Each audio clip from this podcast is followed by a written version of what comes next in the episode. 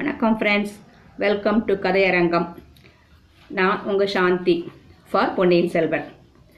போன பதிவில் குந்தவைக்கு கொடுக்க வேண்டிய ஓலையை ச- வந்தியத்தேவன் எங்கேயோ தொலைச்சிட்டான். சின்ன பழுவேட்டரையர் பழுவேட்டரையரோட அரண்மனையில் நம்ம ஆளுக்கு கிடைச்ச உபச்சாரத்தை பார்த்தோம். சித்திரக்கூடத்துக்கு கூட்டு போய் அங்கே எழுதி வச்சிருந்த சோழர்களின் வரலாற்றை பற்றி தெரிஞ்சுக்கிட்டோம். ஆக்சுவலாக சோழர்களுக்கு வெற்றி மட்டுமே கிடைச்சதா அப்படின்னா இல்லைன்னு தான் சொல்லலாம். அப்பப்போ தோல்விகளும் கிடைச்சது. அந்த தோல்விகளையும் அவங்க வெற்றிக்கான படிப்ப படிக்கட்டுகளா படிப்பினையா ஆக்கிக்கிட்டாங்க அப்படிங்கிறது தான் வரலாற்று உண்மை. இது சோழர்களை பற்றிய கதை அப்படிங்கிறதுனால ஆசிரியர் அவங்களோட பெருமையை அவங்களுடைய வெற்றியை மட்டுமே சிலாகிச்சிருக்காரு. நாமும் அதையே ஏற்றுக்குவோமே நமக்கு என்ன வந்துச்சு? சரி இனி அடுத்தடுத்த நிகழ்வுகளுக்குள்ளே போகலாமா விஜயாலய சோழர்லேருந்து இரண்டாம் பிராந்தகராகிய சுந்தர சோழர் வரைக்கும் அவங்களோட சித்திரங்களை பார்த்து அவங்களோட க- என்ன உயிர் வீரத்தை பார்த்து ரொம்ப அதிசயித்து போகிறாரு வந்தியத்தேவன். உயிரை பணயமாக வச்சு உயிரை துச்சமாக மதிச்சு எவ்வளவு அரும்பெரும் செயல்களை இவங்க செஞ்சுருக்காங்க. கதையிலையும் காவியத்திலையும் கூட இப்படி நம்ம கேட்டதில்லையே. இத்தகைய மன்னர் பரம்பரையை பெற்ற சோழ நாடு பாக்கியம் செஞ்ச நாடு. அது மட்டும் இல்லை அவங்களோட ஆட்சியின் கீழ் உள்ள நாடுகள் எல்லாமே பாக்கியம் செஞ்ச நாடுகள் தாங்குறான். ஏன்னா அவனோட நாடும் சோழ ராஜ்யத்துக்கு கீழே தானே இருந்துச்சு. அதனால மேற்கூறிய சோழ மன்னர்களின் சரித்திரங்களை சித்தரித்த காட்சியில இன்னொரு முக்கியமான அம்சத்தையும் வந்தியத்தேவன் கவனிக்கிறான். என்னது அது அப்படின்னா ஒவ்வொரு சோழ அரசருக்கும் பழுவூர் சிற்றரசர் வம்சத்தினர் தலை சிறந்த உதவிகள் செஞ்சிருக்காங்க. வீர தொண்டுகள் பல புரிந்திருக்கிறார்களாம். முத்தரையர் வம்சத்தில் இருந்த தஞ்சை கோட்டையை முற்றுகையிட்டு முதல்ல அந்நகரத்துல பிரவேசித்தவர் ஒரு பழுவேட்டரையர்.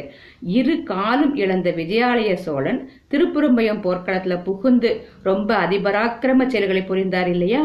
அப்போ அவருக்கு தோள் கொடுத்து தூக்கிச் சென்றதும் ஒரு பழுவேட்டரையர் தான். சோ ஆதித்த சோழன் தலையில் கிரீடத்தை வைத்து பட்டாஷ் பட்டாபிஷேகம் செய்தவரும் ஒரு பழுவேட்டரையர் தான்.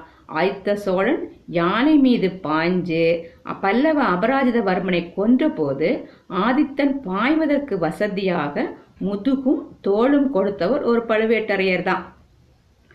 பராந்தக சக்கரவர்த்தி நடத்திய பல போர்களில் முன்னணியில் புலிக்கொடியை எடுத்துச் சென்றவர்கள் பழுவேட்டரையர்களாம்.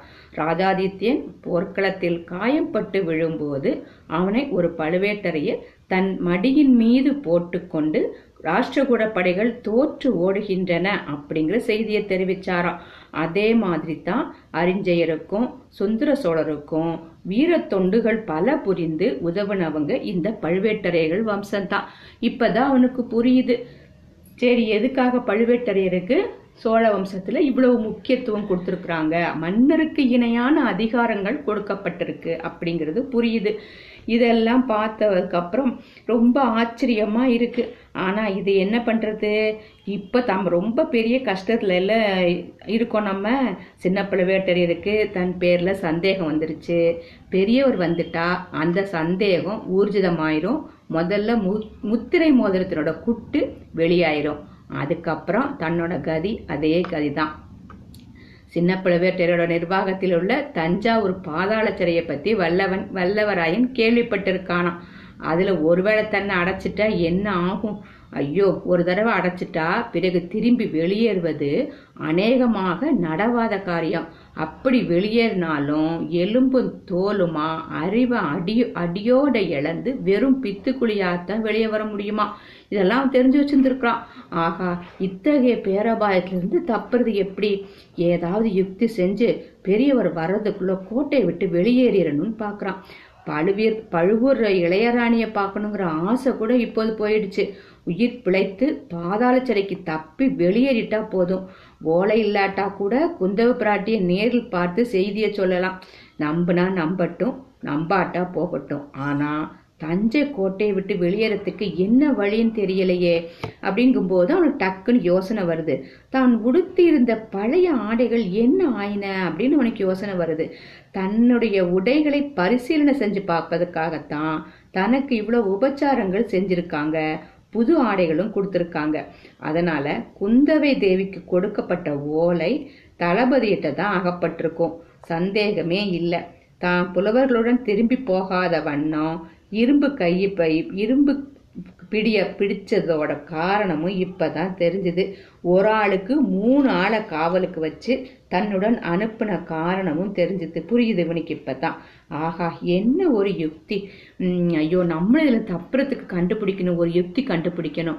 திரும்புறதுக்குள்ளேயே கண்டுபிடிக்கணுமேன்னு சொல்லிட்டு அப்ப யோசிக்கிறான். சரி வேற என்ன வேணாலும் ஆகட்டும். ஒரு கை பாத்திர வேண்டியதுதான். வெற்றிவேல் வீரவேல் வெற்றிவேல் வீரவேல். அதாவது சண்டை போட தயாராயிட்டானா அவன்.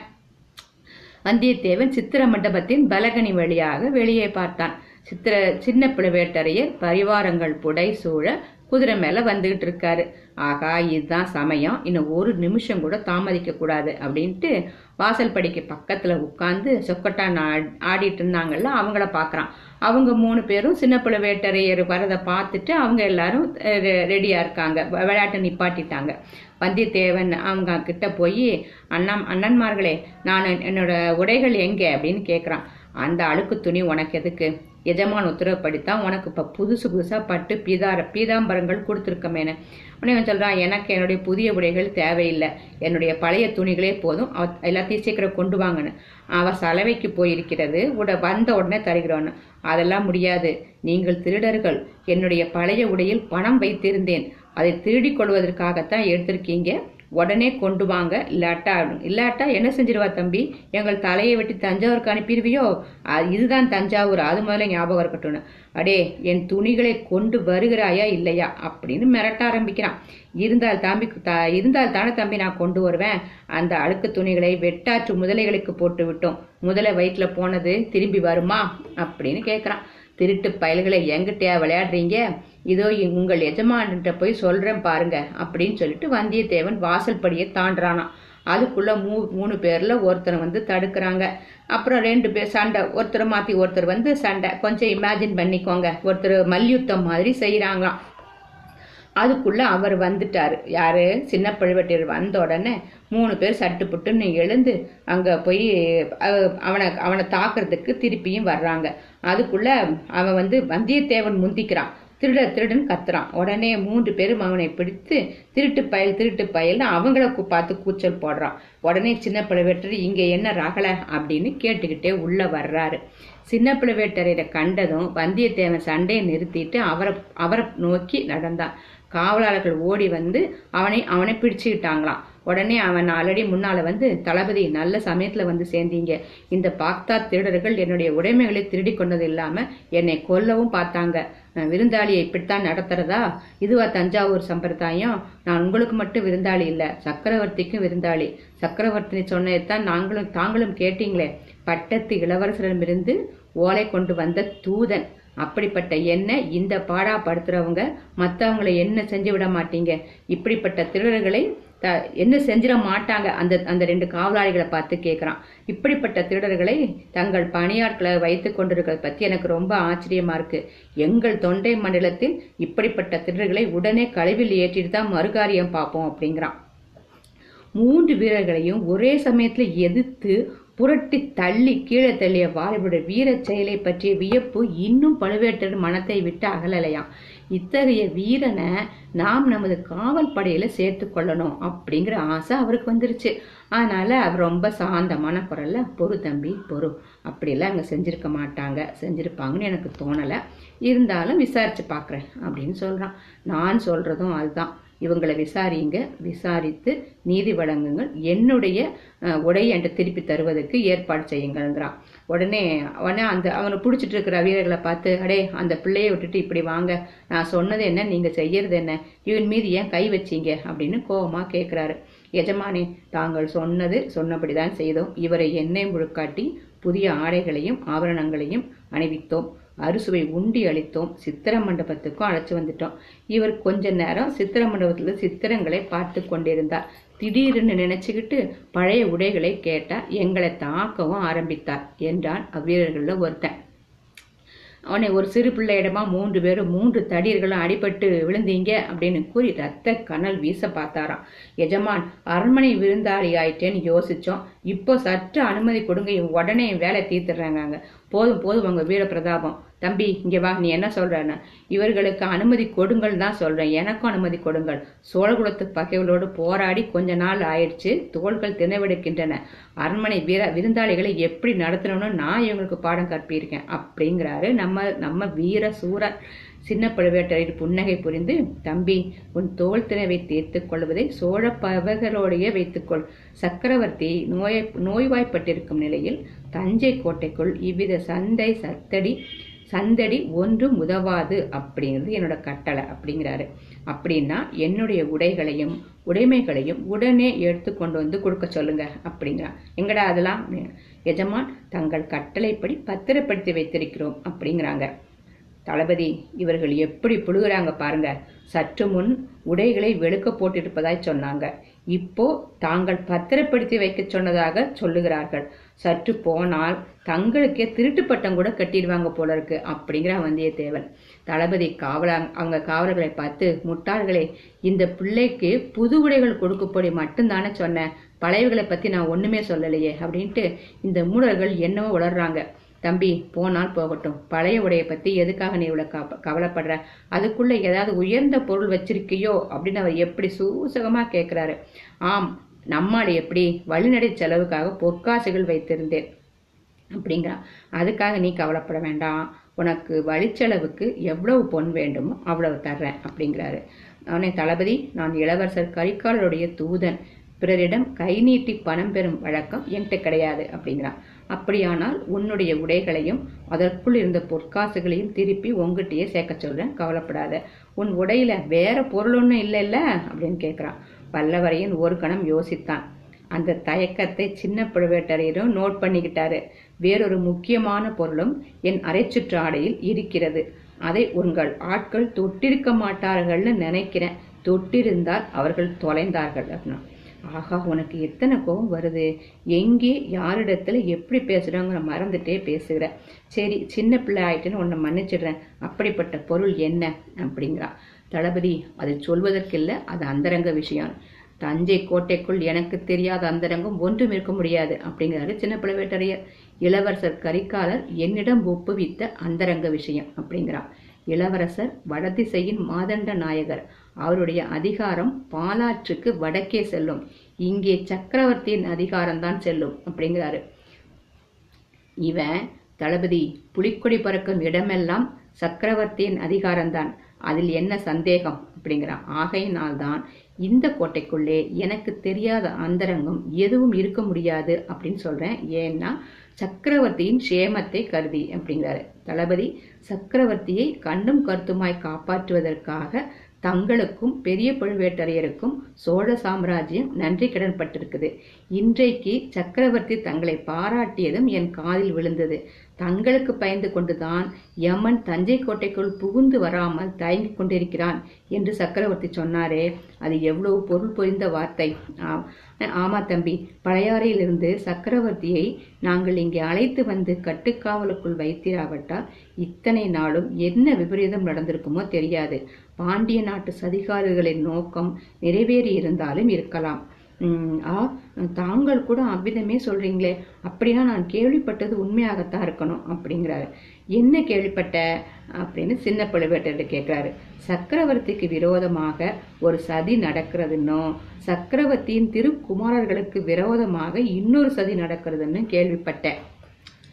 சின்ன பழுவேட்டரையரே தம் வஜ்ர பற்களால் உட உதட்டை கடித்து கொண்டார் ஆகா போட்டெல்லாம் வாங்குறான் அந்த பையன் நினைக்கிறாரு. இந்த சிந்த சிறு அரியா பையனுடன் பேச்சு கொடுத்ததில் தமக்கே இத்தனை நேரமும் தோல்வி என்பதை உணர்ந்தாராம். ஏறக்குறைய அவருடைய குற்றச்சாட்டுகளுக்கு தாம் பதில் சொல்லி சமாளிக்கும் நிலைமைக்கு வந்துட்டோமே. சரி இத்தோட பேச்சை விட்டுறணும் சொல்லிட்டு சரி உனக்கென்ன அதை பத்தி கவலை? எல்லா சதிகளையும் உடைத்து சோழகுலத்தை பாதுகாக்க நாங்கள் இருக்கிறோம். உன்னுடைய கோரிக்கையை சொல்லு. உனக்கு உன்னோட பழைய ஆடைகள் வேண்டும். அவ்வளவுதானே. என் பழைய ஆடைகளும் வேண்டும். அதற்குள் இருந்த பொருள்களும் வேண்டும்.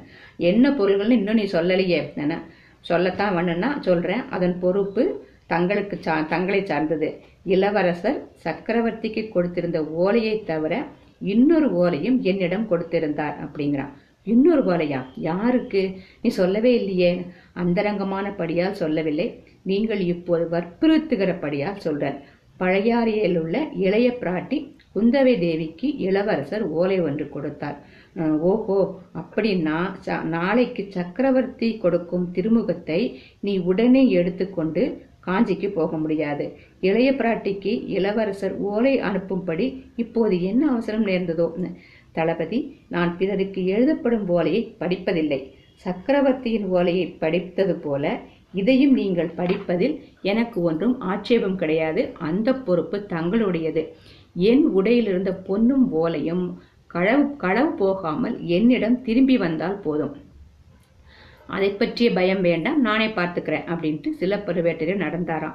அவர் பின்னோடு வந்தியத்தேவனும் தொடர்ந்தான். அதை அறிந்த கோட்டை தளபதி கண்களினால் சமிக்ஞை செய்யவே ஐந்தாறு வேல் பிடித்த வீரர்கள் வந்து வாசல் படியில் போய் ப- படியண்டே போய் கு- குறுக்க நிற்கிறாங்க. அவர்களுடன் சண்டை பிடிப்பதில் அனுகூலம் ஒன்றுமில்லை என்று கருதி வந்தியத்தேவன் அங்கேயே நின்றார் சற்று நேரத்துக்கெல்லாம் சின்ன பழுவேட்டரையர் திரும்பி வந்தார்.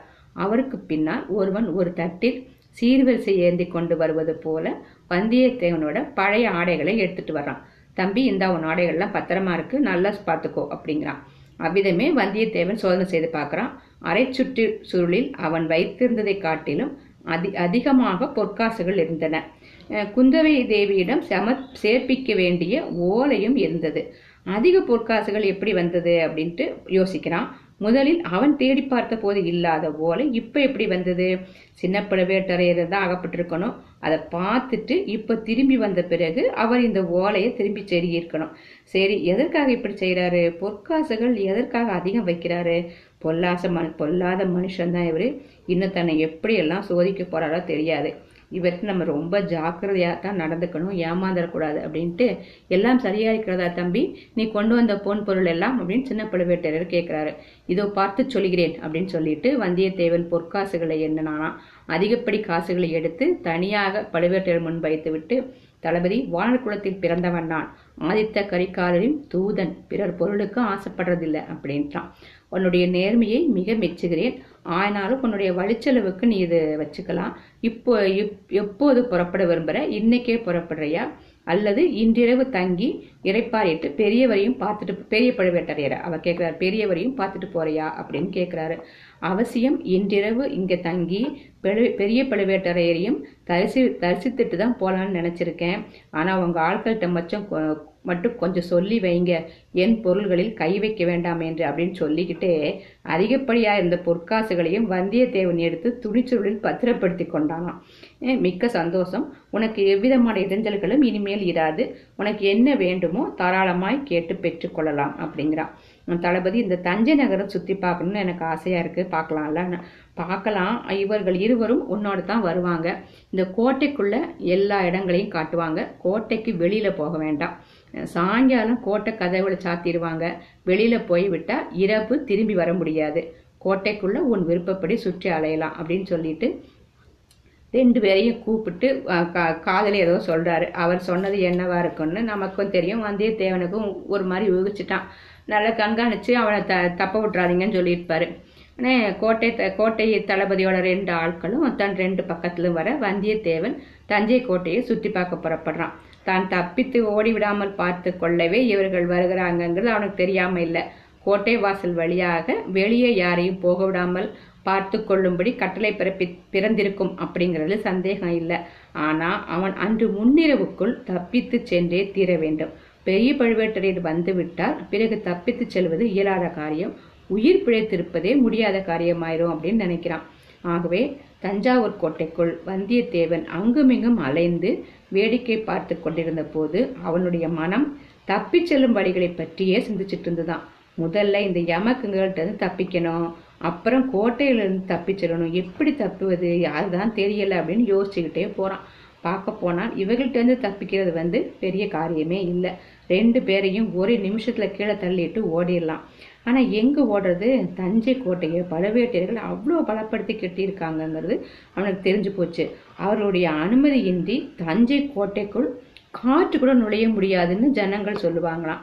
யமனும் வர முடியாதுன்னு சக்கரவர்த்தியே இன்னைக்கு சொன்னாரு. அத்தகைய கோட்டையிலிருந்து எப்படி தப்பிச் செல்வது? சரி இந்த இருவரையும் தொட வேண்டியதான் அவர்கள் உடனே கூச்சல் கிளப்பிடுவாங்களே. உடனே அடுத்த நேரம் நம்ம பாதாளத்தடிக்கு போகணும் இல்லை உயிரிழக்க ஆகணும். இவர்களை தாக்கி பயமில்லை. அதனால தந்திரத்தினாலேயே தப்பிக்கணும். அப்படி தப்பிச்ச பிறகு கோட்டையிலிருந்து வெளியேற வழி தேடணும். எவ்வளவு பலமான கோட்டையா இருந்தாலும் ரகசிய சுரங்க வழி இல்லாமல் போகாது. அதை எப்படி கண்டுபிடிக்கிறது? அது யாருக்கு தெரிஞ்சிருக்கும்? தெரிஞ்சாலும் யாராவது சொல்லவா போறாங்க? இப்படி பல வகையா சிந்தித்து கொண்டே நடக்கிறான். சட்டென்று பழுவூர் இளையராணி நினைவு வந்தது. இந்த கோட்டைக்குள்ள யாராவது உதவி செய்வதாயிருந்தால் அந்த மாதரசி தான் செய்யணும். அதுவும் சந்தேகம்தான். ஆனா ஆழ்வார்க்கடியானின் பெயரை சொல்லி ஏதேனும் தந்திரம் மந்திரம் செஞ்சு தப்பிக்கலாம். அப்படி பார்ப்பதற்கு முதலில் பெரிய பழுவேட்டரின் அரண்மனையை கண்டுபிடிக்கணும். கண்டுபிடித்தாலும் தான் அங்கே ராணியை பார்க்க போது இந்த தடியர்களுக்கு தெரியக்கூடாது. தெரிஞ்சா இவங்க போய் சின்ன பழுவேட்டர் சொல்லிடுவாங்க. அதுலேருந்து என்ன விபரீதம் நேருமோ யாருக்கு தெரியும்? ஒருவேளை பெரிய பழுவேட்டரையர் அரண்மனையில் இருக்கும்போது அவரே வந்து விட்டால் என்ன செய்கிறது? சிங்கத்தின் குகைக்குள் நாமாக சென்று குகை தலையை கொடுப்பது போல் ஆகுமே. வந்து தே வந்தியத்தேவருடைய மனம் சிந்தித்து கொண்டே வரும்போது வாயும் சும்மா இருக்கல. பின்னால் வந்தவங்க கிட்ட இது என்ன? அது என்ன? இது யார் அரண்மனை? அது யார் அரண்மனை? இது என்ன கட்டடம்? அது என்ன கோபுரம்? சும்மா தொண தொணான்னு கேட்டுக்கிட்டே வந்துட்டு இருக்கான் அவனுடைய காதுகள் இது இது பெரிய பழுவேட்டரையர் அரண்மனை அல்லது பழுவூர் இளையராணி அரண்மனை என்று மறுமொழி வருகிறதா? என்று கூர்ந்து கவனிச்சுக்கிட்டே வந்தானாம். அப்புறம் அவனுடைய கண்கள் அப்புறமும் இப்புறமும் நாலாபுறமும் கவனமாக பார்த்து கொண்டே வந்துதான். அப்படி பார்த்து வந்தபோது ஒரு விஷயம் அவன் கண்கள் வழியாக மனதில் நன்கு பதிந்தது. கோட்டைக்குள்ளே பிரதான வீதிகள் விசாலமாயும் ஜனப்போக்குவரவு நிறைந்ததாம் இருந்த போதிலும் கூட சந்து பொந்துகளும் ஏராளமா இருந்துச்சாம். மரமடர்ந்த மரங்களும் தோட்டங்களும் அதிகமாக இருந்துச்சாம் அந்த சந்து பொந்துகளின் வழியாக சென்று அடர்ந்த தோட்டங்களுக்குள் புகுந்து மறைந்து கொள்வது அசாத்தியமான காரியம் இல்லை. ஒரு நாள் இரண்டு நாள் கூட தலைமறைவாக இருப்பது சாத்தியம்தான். ஆனால் யாரும் பாராத சமயத்தில் மறைஞ்சுக்கணும். யாரும் தேடாமலும் இருக்கணும். சின்ன பழுவேட்டரையர் அவருடைய கணக்கற்ற ஆட்களை தேடுவதற்கு ஏவி விட்டால் மறைந்திருப்பது சாத்தியமில்லை. ஆனா அல்லது யாருடைய வீட்டுக்குள்ளேயாவது புகுந்து அடைக்கலம் பெற வேண்டும். அந்த மாதிரி தஞ்சை கோட்டைக்குள்ள தனக்கு யார் கொடுப்பா? பழுவூர் ராணி கொடுத்தால் தான் கொடுத்தது. தன்னுடைய கற்பனா சக்தி எல்லாம் யோ பிரயோகிச்சு அவளிடம் கை கட்டி சொல்லி நம்பும்படி நாம் செய்யணும். அதற்கு முதலில் இவர்களிடமிருந்து தப்பித்து நழுவ வேண்டும் ஆகா அப்போ அப்படி வரும்போதே ஒரு இது கேட்குது இது என்ன கோஷம்? இது என்ன ஆர்ப்பாட்டம்? இவ்வளவு கூட்டமாக போகிறாங்களே யார் இவர்கள்? அப்படின்னு சொல்லிட்டு தெய்வமே நல்ல வேலை நீ என் பக்கத்தில் இருக்க இருக்க. இதோ ஒரு வழி தோன்றிடுச்சு ஒரு இதோ ஒரு துணை தோன்றுகிறது அப்படின்னு சொல்லிட்டு குறுக்கு வீதியில் ஒரு திருப்பத்துக்கு வந்ததும் பிரதான வீதி வழியாக ஒரு பெரிய கும்பல் வாத்திய கோஷ ஜெய கோஷ முழக்கங்களுடன் போய் கொண்டிருந்ததை பார்த்து தான் வந்தியத்தேவன் அப்படின்னு நினைக்கிறான். அதுக்கப்புறம் அந்த கும்பல் சென்றவர்கள் வேளக்கார படையினர் அப்படின்னு தெரிஞ்சுக்கிட்டானாம் வழக்கம் போல மகாராஜாவை தரிசனம் செஞ்சுட்டு அவர்கள் கோட்டையை விட்டு வெளியேறுகிறாங்க போல இருக்கு. இந்த கோட்டத்தில் தானும் கலந்து விட்டா சரி தப்புதற்கு இதை காட்டிலும் வேறு சிறந்த உபாயம் கிடையாது அப்படின்ட்டு பின்னால வருங்க அவங்க அவ்வளோ சுலபத்தில் தன்னை விட்டுற மாட்டாங்க. கூட்டத்தில் கலந்தாலும் கூட அவர்களும் தொடர்ந்து தான் வருவாங்க. கோட்டை வாசல் வழியாக வெளியேறவும் எளிதாயிராது. வாசல் கா வாசல் காவல் செய்வோர் அவ்வளவு ஏமாந்தவங்களாவா இருப்பாங்க? தன்னை கண்டுபிடிச்சு தடுத்துட மாட்டாங்களா? ஆயினும் ட்ரை பண்ணி பார்க்க வேண்டியதுதான். வேறு வழி இல்லை. கடவுளே பார்த்து காட்டியிருக்க இந்த வழியை உபயோகித்து கொள்ளாவிட்டால் தன்னை போன்ற மூடன் வேற யாருமே இல்லைன்னு நினச்சிட்டு பின்னோடு வந்தவங்களை பார்த்துட்டு இது என்ன கூட்டம்? அப்படின்னு கேட்கலாம். தெரியாத மாதிரி வேளக்கார படை அப்படின்னு சொன்னதும் அந்த படையை பற்றியும் விவரங்களை பற்றியும் கேட்குறான் அந்த அத்தகைய வீரப்படையில் தானும் சேர விரும்புவதாகவும் அப்படி அதனால நெருங்கி பார்க்கணும்னு சொல்கிறான் இப்படியே பேசிக்கிட்டே போய் வேலைக்கார படை கிட்ட போயிட்டான் சிறிது நேரத்தில் முன்னால் தரை தப்பட்டை முழங்குகிறவர்களை பார்க்க வேண்டும் சொல்லிக்கொட்டே போய் வேலைக்கார படையிலே கூட்டத்தோட கூட்டமா கலந்துட்டானான் கூட்டம் மேலே போக போக இவனும் ஒரே இடத்தில் நில்லாமல் மேலும் கீழும் அப்பாலும் இப்பாலும் நகர்ந்துகிட்டே போறான். வேலைக்கார படை வீரர்களை காட்டிலும் அதிக உற்சாகத்துடன் கோஷங்களை செய்தானாம். அவ்வீரர்கள் சிலர் இவனை உற்று உற்று பார்த்தாங்களா யார் இந்த பைத்தியக்காரன் அப்படின்னு பார்த்துட்டு மிதவிஞ்சு மதுபானம் செய்தவன் போல் இருக்குன்னு அவங்க பார்த்தாங்களாம். ஆனா அவனை யாரும் தடுக்கவோ அப்புறப்படுத்தவோ முயலலையாம். இந்த அவனுடைய வந்து சின்ன பழுவேட்டரையர் ஆட்களோ வேலைக்கார படைக்குள்ள நுழைய து நுழைய துணியலை. எப்படியும் வெளியில் வெளியில தானே வரணும். அப்போ போய் பிடிச்சிக்கலாம்னு சொல்லிட்டு அவங்க வேலைக்காரப்பட அந்த அந்த கூட்டம் போகும்போது ஓரமாக சற்று விலகி அவங்க செஞ்சுக்கிட்டே இருந்தாங்க.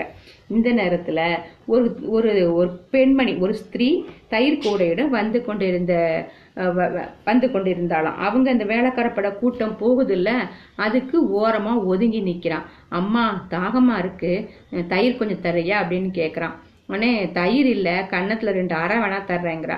ஓஹோ அதைத்தான் கொடுத்து விட்டு போ அப்படின்னு அந்த பெண்ணை ஆஹ், பக்கத்துல போறான் அரை வாங்குறதுக்கு. ஆனால் அந்த அவளை பா அந்த அந்த தயிர்கார பெண் பயந்து ஓடினாளாம். அதை அவளை பா அவளை பிடிக்கிறதுக்கு அந்த வீரன் தொடர்ந்து ஓடினானாம். அவங்க ரெண்டு பேரும் பிடிக்கிறதுக்கு இன்னும் ரெண்டு வீரர்கள் வந்தாங்களாம். ஓடியவர்கள் அனைவரும் தலைக்கு தலை ஒவ்வொரு விதமாக கூச்சல் போட்டுக்கொண்டு ஓடியபடியால் விஷயம் என்னவென்பதை யாருக்கும் தெரியலையாம். ஏதோ தமாஷ் அப்படின்னு மட்டும் எல்லாரும் நினச்சிக்கிட்டாங்க. இதையெல்லாம் பார்த்து கொண்டிருந்தான் வல்லவரையன். அந்த ஒரு கணத்தில் அவன் மனத்துக்குள்ள ஒரு தீர்மானத்துக்கு வந்துட்டான். தீர்மானிப்பதும் தீர்மானத்தை காரியத்தில் நிறைவேற்றுவதும் வந்தியத்தேவனுக்கு ஒண்ணுதான் அப்படிங்கறத நம்ம ஏற்கனவே பார்த்துட்டோம் பல தடவை இல்லையா? தீர்மானித்த பிறகு தயங்குவது என்பது அவனுடைய இயற்கைக்கு விரோதமானது. அதனால என்ன பண்றான்? ஓடு ஓடு பிடி பிடி நின்று அந்த கூட்டத்துக்கார பெண்ணை கூட்டத்துக்காரன் கூடையே போய் தயிர்கார பெண்ணை துரத்தி கொண்டு ஓடியவர்களை தொடர்ந்து அவனும் ஓடுறான். அந்த பெண் சற்று தூரம் ஓடி ஒரு குறுகிய சந்தில் திரும்பினாள். பின்தொடர்ந்து ஓடியவர்கள் அங்க போய் பார்த்தப்போ தயிர்கார பெண்ணை காணல. மாயமா மறைஞ்சிட்டா. துரத்தி வந்த வீரர்களும் அவளை பற்றி அப்புறம் கவலைப்படல திரும்பிட்டாங்க. வந்தியத்தேவன் மட்டும் திரும்பல. அந்த பெண் புகுந்து சென்ற சந்து வழியாகவே மு- திருப்பி மேலும் ஓடுறான். இன்னும் இரண்டு மூன்று சந்துகள் புகுந்து திரும்பிய பிறகே ஓட்டத்தை நிறுத்தி மெதுவாக நடக்க ஆரம்பிக்கிறான். ஏன்னா பின்னாடி யாரும் வரல அப்படிங்கறத உறுதிப்படுத்திட்டு நடக்கிறான். வேலைக்கார படைங்க சாதாரணமா கோட்டையிலிருந்து வெளியேறும் நேரம் சூரியஸ்தமன நேரம் தானே? சாயங்காலம் தானே? வந்தியத்தேவன் இப்போது புகுந்து சென்ற சந்துகளில் ஏற்கனவே இருள் சூழ்ந்துருச்சு. இருபுறமும் சில இடங்களில் மதில் சுவராய் இருந்தது. சில இடங்கள் செடி கொடிகள் அடர்ந்த வேலியா இருந்துச்சு. வந்தியத்தேவன் எங்குமே நிக்கல. அப்படியே நிக்காம போய்கிட்டே இருந்தான். திசையை பற்றி அவன் கவலைப்படவே இல்லை. சும்மா இஷ்டத்துக்கு போ- போயிட்டே இருந்தான். ஆனா என்ன? பெரிய வீதிகள் புகாமல் சந்து பொந்து போ சந்து வழியாகவே போகிறானா சந்து பொந்துகளின் வழியாக புகுந்து போனால் எப்படியும் கோட்டை வெளிச்சுவரை அடைஞ்சே தான் தீரும். அப்படி அடைஞ்ச பிறகு என்ன செய்யுதுங்கிறத பற்றி அப்புறம் யோசிக்கலாம். அதுக்குள்ள க- அதை மாதிரி வெளியில் போகிறதுக்கு யோசிக்கதா முழு ராத்திரி பூரா இருக்கே அப்படிங்கிறான். சற்று நேரத்துக்கெல்லாம் நல்லா இருட்டிடுது. அவன் சென்ற பாதை கடைசியில் ஒரு வ- மதில் சுவரில் வந்து முடிஞ்சுதான். இருட்டில் நடந்து வந்த வந்தியத்தேவன் அச்சுவரின் மேல் லேசாக மோதிக்கொண்டான். சுவர் என்று மட்டும் தெரிஞ்சது. அது என்ன சுவர்? எவ்வளவு உயரமான சுவர்? என்பது ஒன்றும் தெரியவில்லை. அநேகமாக அது கோட்டை மதில் சுவராகவே இருக்கலாம் அப்படின்னு நினைச்சான். அப்படின்னா இங்கேயே உட்கார்ந்துக்கிறது தான் சரி. கொஞ்ச நேரத்துக்கெல்லாம் சந்திர உதயம் ஆகும். அப்போ பார்த்து தெரிஞ்சுக்கலாம் அப்படின்னு சொன்னான். அது வரைக்கும் ஒளிஞ்சுக்கிறதுக்கு இதை காட்டிலும் நல்ல இடம் இருக்க முடியாது அப்படின்ட்டு இத்தனை நேரம் சின்ன பழுவேட்டரையர்கள் ஆட்கள் திரும்பி போயிருப்பாங்க. கோட்டை தளபதி தன்னுடைய ஆட்களை நாலாபுரமும் ஏவியிருப்பாரு. ஒருவேளை வேலைக்கார படையுடன் தான் வெளியேறி இருக்கலாம் அப்படின்னு சந்தேகிச்சிருப்பாரு. கோட்டைக்கு உள்ளேயும் வெளியிலேயும் தன்னை தேடிட்டு இருப்பாங்க. தேரட்டும் தேரட்டும் நல்லா தேரட்டும். அவங்கள எல்லாம் ஏமாத்திட்டு நான் இந்த கோட்டையை தப் விட்டு தப்பி போகலைன்னா நான் வானர் அல்ல. என் பெயர் வந்தியத்தேவன் அல்லன்னு சொல்லிட்டு அவனே சொல்லிக்கிறான். அதுக்குள்ள சந்திரன் உதயமாகி நிலா அடிக்கத் தொடங்கிவிட்டா பழுவேட்டரையர் ஆட்களுக்கும் வசதியாக போய்விடும். தன்னை தேடி இங்கே வந்தாலும் வந்து விடுவார்கள் அப்படின்னு சொல்லிட்டு வந்தாலும் வரட்டும் சொல்லிட்டு ஒரு அடர்ந்த தோப்புக்குள்ள ஒழிஞ்சுக்கிட்டா யாராலும் கண்டுபிடிக்க முடியாது அப்படின்னு சொல்லிட்டு அந்த அந்த இடமே தோப்பு மாதிரி தான் இருக்குது போல இருக்கு. இப்படி எண்ணிக்கொண்டே சுவரின் மீது சாய்ந்து கொண்டு வந்தியத்தேவன் உட்கார்ந்தான். உட்கார்ந்தவன் என்னாச்சு? பகலெல்லாம் அலைஞ்சிருக்கானா? அப்படியே தூக்கம் வந்து அப்படியே தூங்கிட்டானாம். மேலே காய்ச்சல் மரக்கிளைகள் ஆடி ஒன்றோடு ஒன்று அப்படியே தாலாட்டு பாடல போல ம- காற்று எல்லாம் இருந்தோடனே தூங்கிட்டானாம். அவன் தூக்கம் நீங்கி கண்விழித்த போது சந்திரன் உதயமாகி கீழ்வானத்தில் சிறிது தூரம் மேலே வந்திருந்தது. அடர்ந்த மரக்கிளையின் வழியாக நிலா வெளிச்சம் வந்து சுற்றுப்புற காட்சிகளை அரைகுறையாக அவனுக்கு காட்டியது. தனது நிலை என்னங்கிறத வந்தியத்தேவன் ஞாபகப்படுத்தினா அவ்வளோ தூக்கு கலக்கத்துல இருக்கிறார் அந்த தலைவர். சுவரில் ஞாபகப்படுத்தி கொண்டான். சுவரில் சாய்ந்தபடி தான் தூங்கிவிட்டது அவனுக்கு வியப்பை அளித்தது. அதை காட்டிலும் துயில் நீங்கி விழித்து கொண்டது ஆச்சரியம் அளித்தது. தன்னுடைய துயிலை நீக்கி விழிக்கச் செய்த காரணம் யாது? ஏதோ குரல் கேட்டது போல தோணுச்சே. அது யார் குரல்? மனுஷனோட குரலா? இல்லை விலங்கோட குரலா? அல்லது இரவில் விழித்திருக்கும் பறவையின் குரலா? குரல் கேட்டது தான் உண்மையா? இப்படின்னு நினச்சிக்கிட்டே அண்ணாந்து பார்க்குறான் அது என்ன? யார் குரல்? என்ன விஷயம்? அப்படிங்கிறத அடுத்த பதிவில் பார்க்கலாம் ஓகேயா ஃப்ரெண்ட்ஸ்